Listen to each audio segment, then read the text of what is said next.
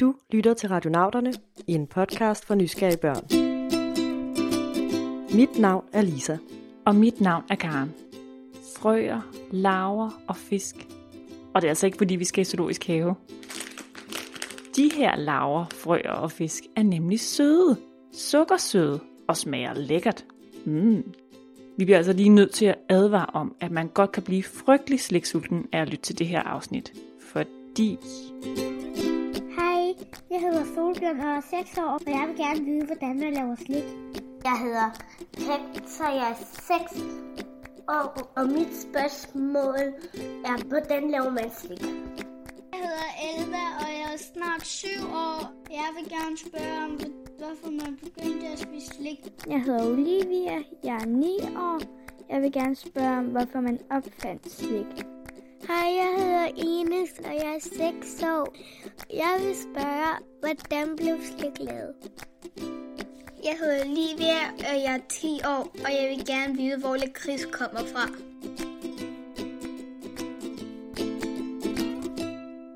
Slik. Ej, sikke en lækker mission. Det har jeg bare ventet på skulle ske.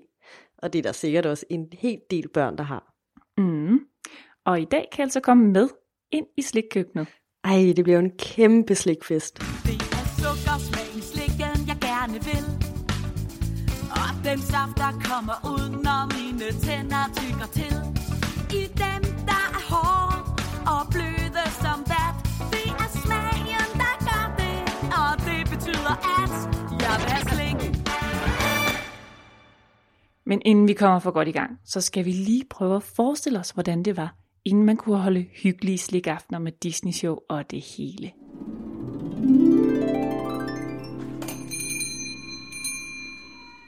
Det er fredag for 150 år siden. Du er sliksulten, og du er kommet ind i butikken.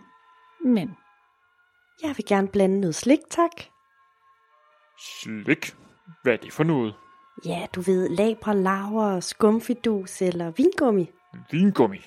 Hør her, min lille ven. Børn skal da ikke spise noget med vin. Det er for voksne. Smut du i stedet ud og find nogle bær, eller spørg din mor, om du vil få en skive tørret æble. Men der er jo ikke vin i vingummi. Hvad så med noget lakrids? Lakrids. Er du da syg? Det er kun, hvis man er syg, at man får hostesaft. Det kan du købe på apoteket, hvis altså du har penge nok. De søde sager er nemlig dyre. Smut så afsted med dig. Jeg har andre kunder, jeg skal betjene. Okay.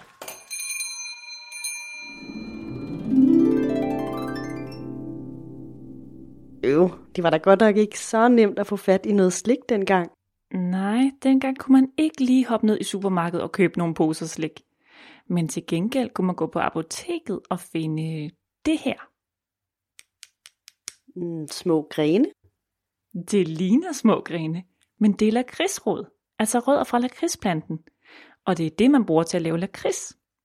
Og man kan faktisk stadig få lakrids på apoteket den dag i dag.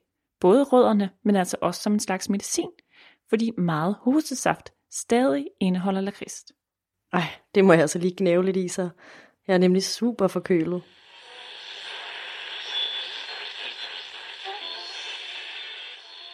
Jeg spiser mest slik om fredagen, eller hvis jeg er til fest, eller hvis jeg skal hygge med min familie. Øhm, om fredagen er nogle gange, når jeg er heldig. Så selvom børn ikke spiste fredagsslik, ligesom Elva og Olivia gør for 150 år siden, så fandtes både sukker og lakrids, altså også dengang. Slik og søde sager, som for eksempel konfekt og kager og lakrids, har vi kendt til i mange hundrede år. Men lakrids og alt sødt med sukker i, det var både dyrt og svært at få fat i. Og man brugte det derfor kun, hvis man var syg, eller hvis man var meget rig, eller holdt en helt særlig fest. Men som købmanden også sagde, så kunne man jo bare spise frugter og bær. Og hvad med honning? Det er jo også ret sødt. Mm, det er fuldstændig rigtigt. Selvom man ikke havde slik, som vi kender det i dag, så har vi mennesker altså altid været glade for søde sager. Og i gamle dage, så spiste man bare naturens egne søde sager, og dem er der jo heldigvis også en del af. Så det har nok ikke været så slemt at være barn dengang. Bare anderledes. Men hvorfor begyndte man så at spise slik, som Olivia og Elva spørger om? Ja, yeah, det må jeg bare sige. Det er nok fordi det smager så godt, og fordi man fik muligheden. For sukkeret det blev nemlig billigere med tiden, og på den måde så fik mange flere børn lov til at få de søde sager.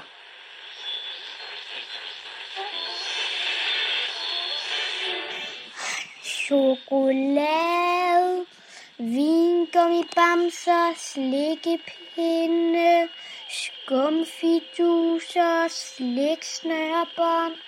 Øhm, det har mange forskellige smage. Der er nogle, der smager meget salt, og det kan også være meget hårdt i munden. Dem jeg nu kan komme i tanke om, er lakrids, chokolade, vingummi og surt slik med blandet slik. Slikkens verden er fuld af lækkerier, som man kan blive fristet af som barn. Men altså også som voksen. I hvert fald hvis man hedder Naja Søndergaard og er slik-ekspert. Jeg kan, jeg kan rigtig godt lide at spise slik. Jeg kan godt lide at blande selv slik, og jeg kan også rigtig godt lide at lave slik. Jeg kan lave vingummier, og jeg kan lave skumfiduser, og så kan jeg lave noget, der ligger midt imellem, som er stadigvæk en skumfidus, men den kan forestille noget, lidt ligesom vingummi engang. Og så kan jeg selvfølgelig lave bolcher og karameller, og lidt ligesom M&M's chokolade. Så jeg kan lave rigtig, rigtig mange ting. Hvor sejt. Så Naja kan simpelthen lave en hel masse slik helt selv. Så spiser de nok en del slik hjemme hos dem. Men hvordan bliver man egentlig slikekspert? Jeg har jo læst noget, der hedder Food Science and Technology, som når man oversætter det faktisk hedder fødevarekemi. Så jeg ved rigtig meget om, hvad der sker, når vi blander ingredienser, når vi varmer på dem og når vi køler på dem. Hvordan man smager, når man spiser noget. Hvordan hovedet ligesom fungerer, når man tager en bid af noget. Hvordan den tænker, hvad kan den mærke hjernen, når vi, når vi tykker i ting. Og så har jeg altid gerne ville lave slik. Så det var faktisk målet fra starten af. Så lige siden Naja var ung, har hun altså vidst, at hun ville arbejde med slik. Og det gør hun også i dag. Hun arbejder nemlig på en fabrik, der hedder Otera. Lige nu her, så står vi i sådan et øh, laboratoriekøkken på vores fabrik, hvor vi producerer farvestoffer, blandt andet til en masse forskellige slik. Vi laver naturlige farvestoffer, som bruges blandt andet til slik, men også bruges til yoghurter og til oste og til kødpølser og til forskellige andre produkter, hvor man tænk, ikke, måske ikke tænker, at der er farve i, men det er der alligevel. Men, øh, men en rigtig stor del bliver brugt til slik og sodavand. Rigtig meget til sodavand. Ah ja, slik og sodavand har en masse forskellige flotte farver. Men hvorfor er det egentlig, at slik og sodavand skal have ekstra farve i? Man skal have farve i mad, fordi hvis ikke der er farve i, så kan vi faktisk ikke finde ud af, hvad det smager af. Fordi hvis man spiser en vingummi, som er rød for eksempel, så tænker vores hjerne med det samme. Den her, den smager af måske jordbær eller hindbær. Så vores hjerne kigger på det og har allerede en idé om, hvad vi spiser, inden vi sætter tænderne i. Det er altså ikke kun til pynt med de forskellige farver. Det er også for at hjælpe vores hjerne med at forstå, hvad vi spiser. Det er virkelig smart. Men også når det kommer til de forskellige smage, er hjernen involveret. Fordi tungen, den kan kun smage salt, sødt, surt, bittert og umami. Men det er faktisk næsen, der smager alt det andet. Så det er 100% vores hjerne, der kan genkende de her duftmolekyler. Hjernen får besked fra næsen. Og det er jo derfor, når vi er forkølet, vi ikke kan smage noget, fordi vores næse virker ikke.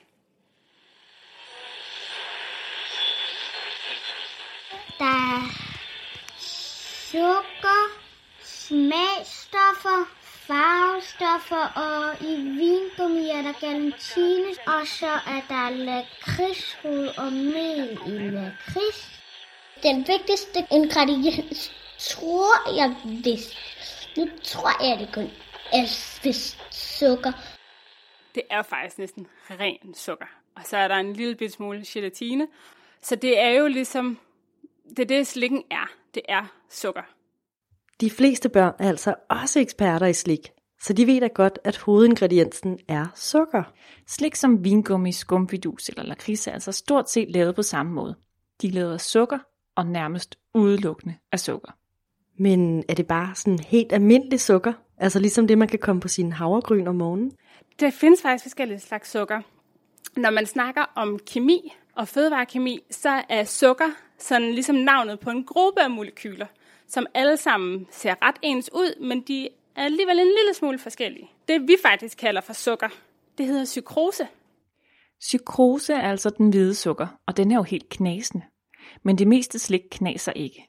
Og det er fordi, der også er andre slags sukker i. Så hvis man siger glukosesirup, som man bruger rigtig meget i slik, så er det stivelse, som er i sådan, ligesom majsena. Man har majsmel, som er klippet ned i meget mindre størrelse, og så bliver det faktisk flydende. Og det er ikke særlig sødt, selvom det er, det er en form for sukker. Så er det ikke særlig sødt, men det har en ret god funktion, når man laver slik. Glukosesirup sørger nemlig for, at din slik ikke knaser. Den modvirker nemlig, at sukkeret krystalliserer. Og på den måde holder det sukkeret fast i den bløde form.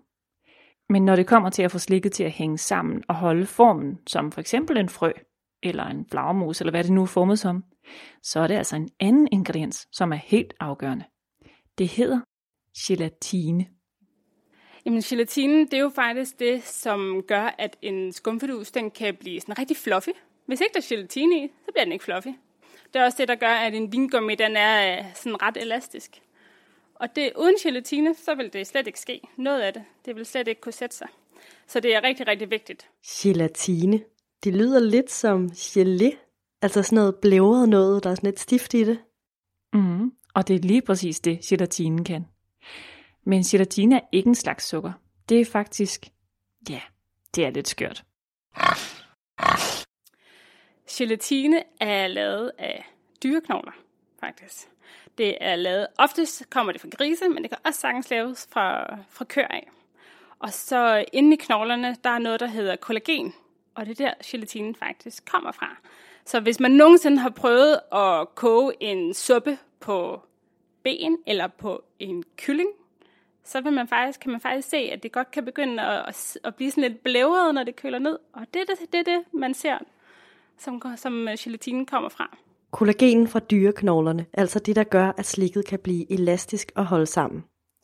Og det findes altså kun i dyr, og derfor så laver man det af dyreknogler. Men hvis nu jeg kigger her på ingredienslisten, ikke Karen, så står der sukker og glukosesirup, men jeg kan ikke se, der står gelatine.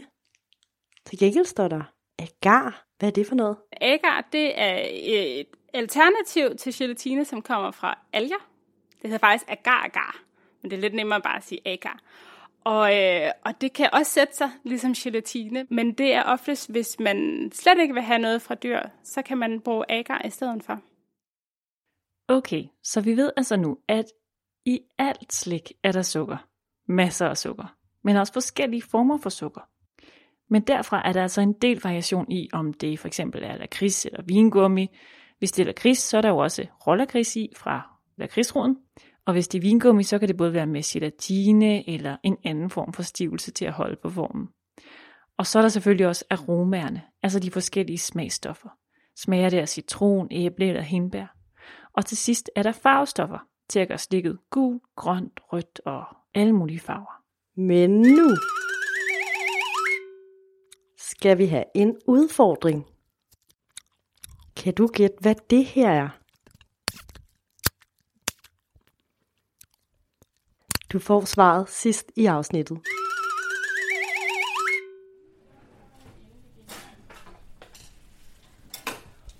Nu er vi altså taget i slikkøkkenet med Naja for at se, hvordan alle ingredienserne bliver blandet sammen. Hvad skal vi til at lave? Jamen, vi skal til at lave nogle rigtig store, fluffy skumfiduser. Og jeg har taget lidt smag med i dag, og så har jeg jo fundet noget farve. En, der er sådan meget gul, som faktisk kommer fra noget, der hedder gurkemeje, som også er den gule farve i kaj. Og så har jeg i en skål, der har jeg noget gelatine, som er udblødt med vand. Og så har jeg afvaret af almindelig sukker, og det, der hedder glukosesirup, og noget vand, som vi skal have kogt op. Og her har vi det så. Hovedpersonen. Sukkeret. Nu i kogende form. Og det er virkelig varmt. 117 grader, for at være helt præcis. Man skal passe på, når man arbejder med sukker i hvert fald, fordi sukker kan blive rigtig, rigtig varmt. Det kan faktisk blive op til 160 grader varmt. Så man skal virkelig passe på, på fingrene, når man arbejder med sukker. Det lyder jo helt vildt. Hvorfor skal det egentlig være så varmt? Det skal det for, at sukkeret, som jo er knasende til at starte med, kan blive opløst og blive helt flydende. Og mens sukkeret koger, putter Naja noget aroma i rørskålen, hvor gelatinen er. Så skal vi have noget smag ned i. Så mango tænker jeg, vi går med i dag. Nu har jeg jo lavet det rimelig mange gange, så jeg har nogenlunde idé om, hvor meget der skal i her. Men, øh, men man er nogle gange nødt til at prøve sig frem, fordi at sådan nogle smagstoffer, de er ikke alle sammen ens. Nogle smagstoffer, der skal der ikke særlig meget til, før at vores hjerne kan sige, mm, det smager af hindbær, eller det smager af jordbær. Og så er der andre smagstoffer, hvor der skal mere til, før vores hjerne kan genkende det. Så begynder det at boble lidt mindre herover. Så er der ikke langt igen. Så jeg tænker, at vi skal, vi skal give det noget farve herovre. Nu har det jo fået lidt smag. Og det skal faktisk også have lidt syre. Fordi vi har en mangosmag, og det smager sådan lidt tropisk og lækkert, så kan vores hjerner ret godt lide, at der også er noget syrligt til stede. Og hvis det kun var sødt, så gider vi ikke at spise særlig mange af dem, før vores hjerne den begynder at kede sig.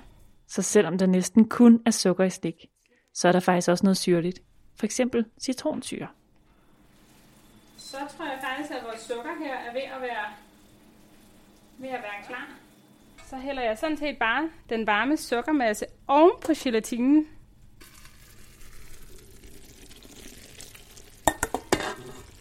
Og mens der dufter helt vildt lækkert af mango, så smelter den varme sukkermasse i gelatinen, og de to ting kan derfor blande sig godt og grundigt med hinanden.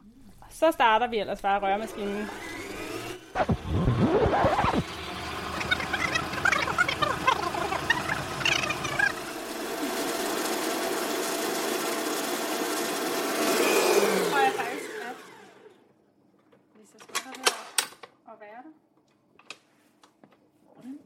Til sidst hælder man sukkermassen over i en form. Det ligner lidt en kagedej, inden den er blevet bagt. Og så skal den sætte sig. Og sætte sig, det betyder, at øh, gelatinen, den går ligesom tilbage igen og bliver på, på den her faste form. Men fordi vi nu har gelatine i hele vores masse, så, så sætter den sig, og så holder den på alt det luft, vi lige har pisket i. Sådan så rundt omkring alle luftboblerne, der er der faktisk sådan et lille netværk af gelatine, som kan holde på det hele. Og det er nødt til at sætte sig, for ellers så vil det bare blive sådan noget klistret, meget, meget klistret noget at prøve på at spise. Man kan slet ikke skære det, man kan faktisk slet ikke tage tænderne i det. Godt, vi har gelatinen til at give slikket form og gøre den lækker at bide i. Så ja, så fik vi lavet skumpeduser. Det tog ikke lang tid at lave, men øh, så skal vi bare vente for resten. Og så står man ellers der og savler, og så må man ikke engang spise dem med det samme. Man skal vente til dagen efter. Det er vildt uretfærdigt. Men jeg skal altså lige høre, Lisa, lagde du mærke til de hemmelige ingredienser? Noget, der ikke står bag på slikposen. Noget, der ikke står her. Altså, jeg lagde mærke til, at der kom vand i. Det står i hvert fald ikke på posen. Mm-hmm. Vandet er vigtigt, for det opløser sukkeret, men fordamper så igen, når sukkermassen koger. Men der er altså også en anden hemmelig ingrediens. I hvert fald i skumfiduserne. Jamen, skumfiduser og vingummi minder jo faktisk rigtig meget om hinanden. De er jo lavet faktisk helt af det samme. Men forskellen er, at skumfiduser har luft som en ekstra ingrediens. Det har vingummier ikke.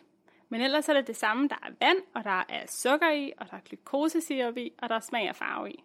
Så man kan sige, at skumfidus er faktisk bare en pisket vingummi. Og det er faktisk det samme med udfordringen. Havde I gættet det? Det er nemlig lyden af tykkegummi. Tykkegummi er jo også en slags slik, som er en lidt anden type end skumfiduser. Men den hemmelige ingrediens, luft, er jo i hvert fald grunden til, at man kan lave bobler. Ja, det er rigtigt. Hvor er det bare fedt, at vi kan lave så meget forskellige slags slik i dag. Du kan jo prøve at spørge dine bedsteforældre eller endda oldeforældre, hvad de spiste af slik, dengang de var børn. Tak til Olivia, Elva, Ines, Hector, Solbjørn og Livia for at sende os på slikmission. Og også et stort tak til Naja Søndergaard og Theotea, fordi vi måtte låne deres testkøkken. Husk, at I kan finde os på vores hjemmeside, retnavlerne.dk, på Facebook og på Instagram. Tak fordi I lyttede med.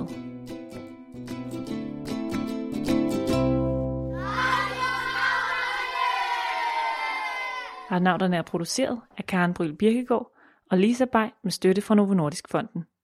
Med os i redaktionen sidder Elise Normand.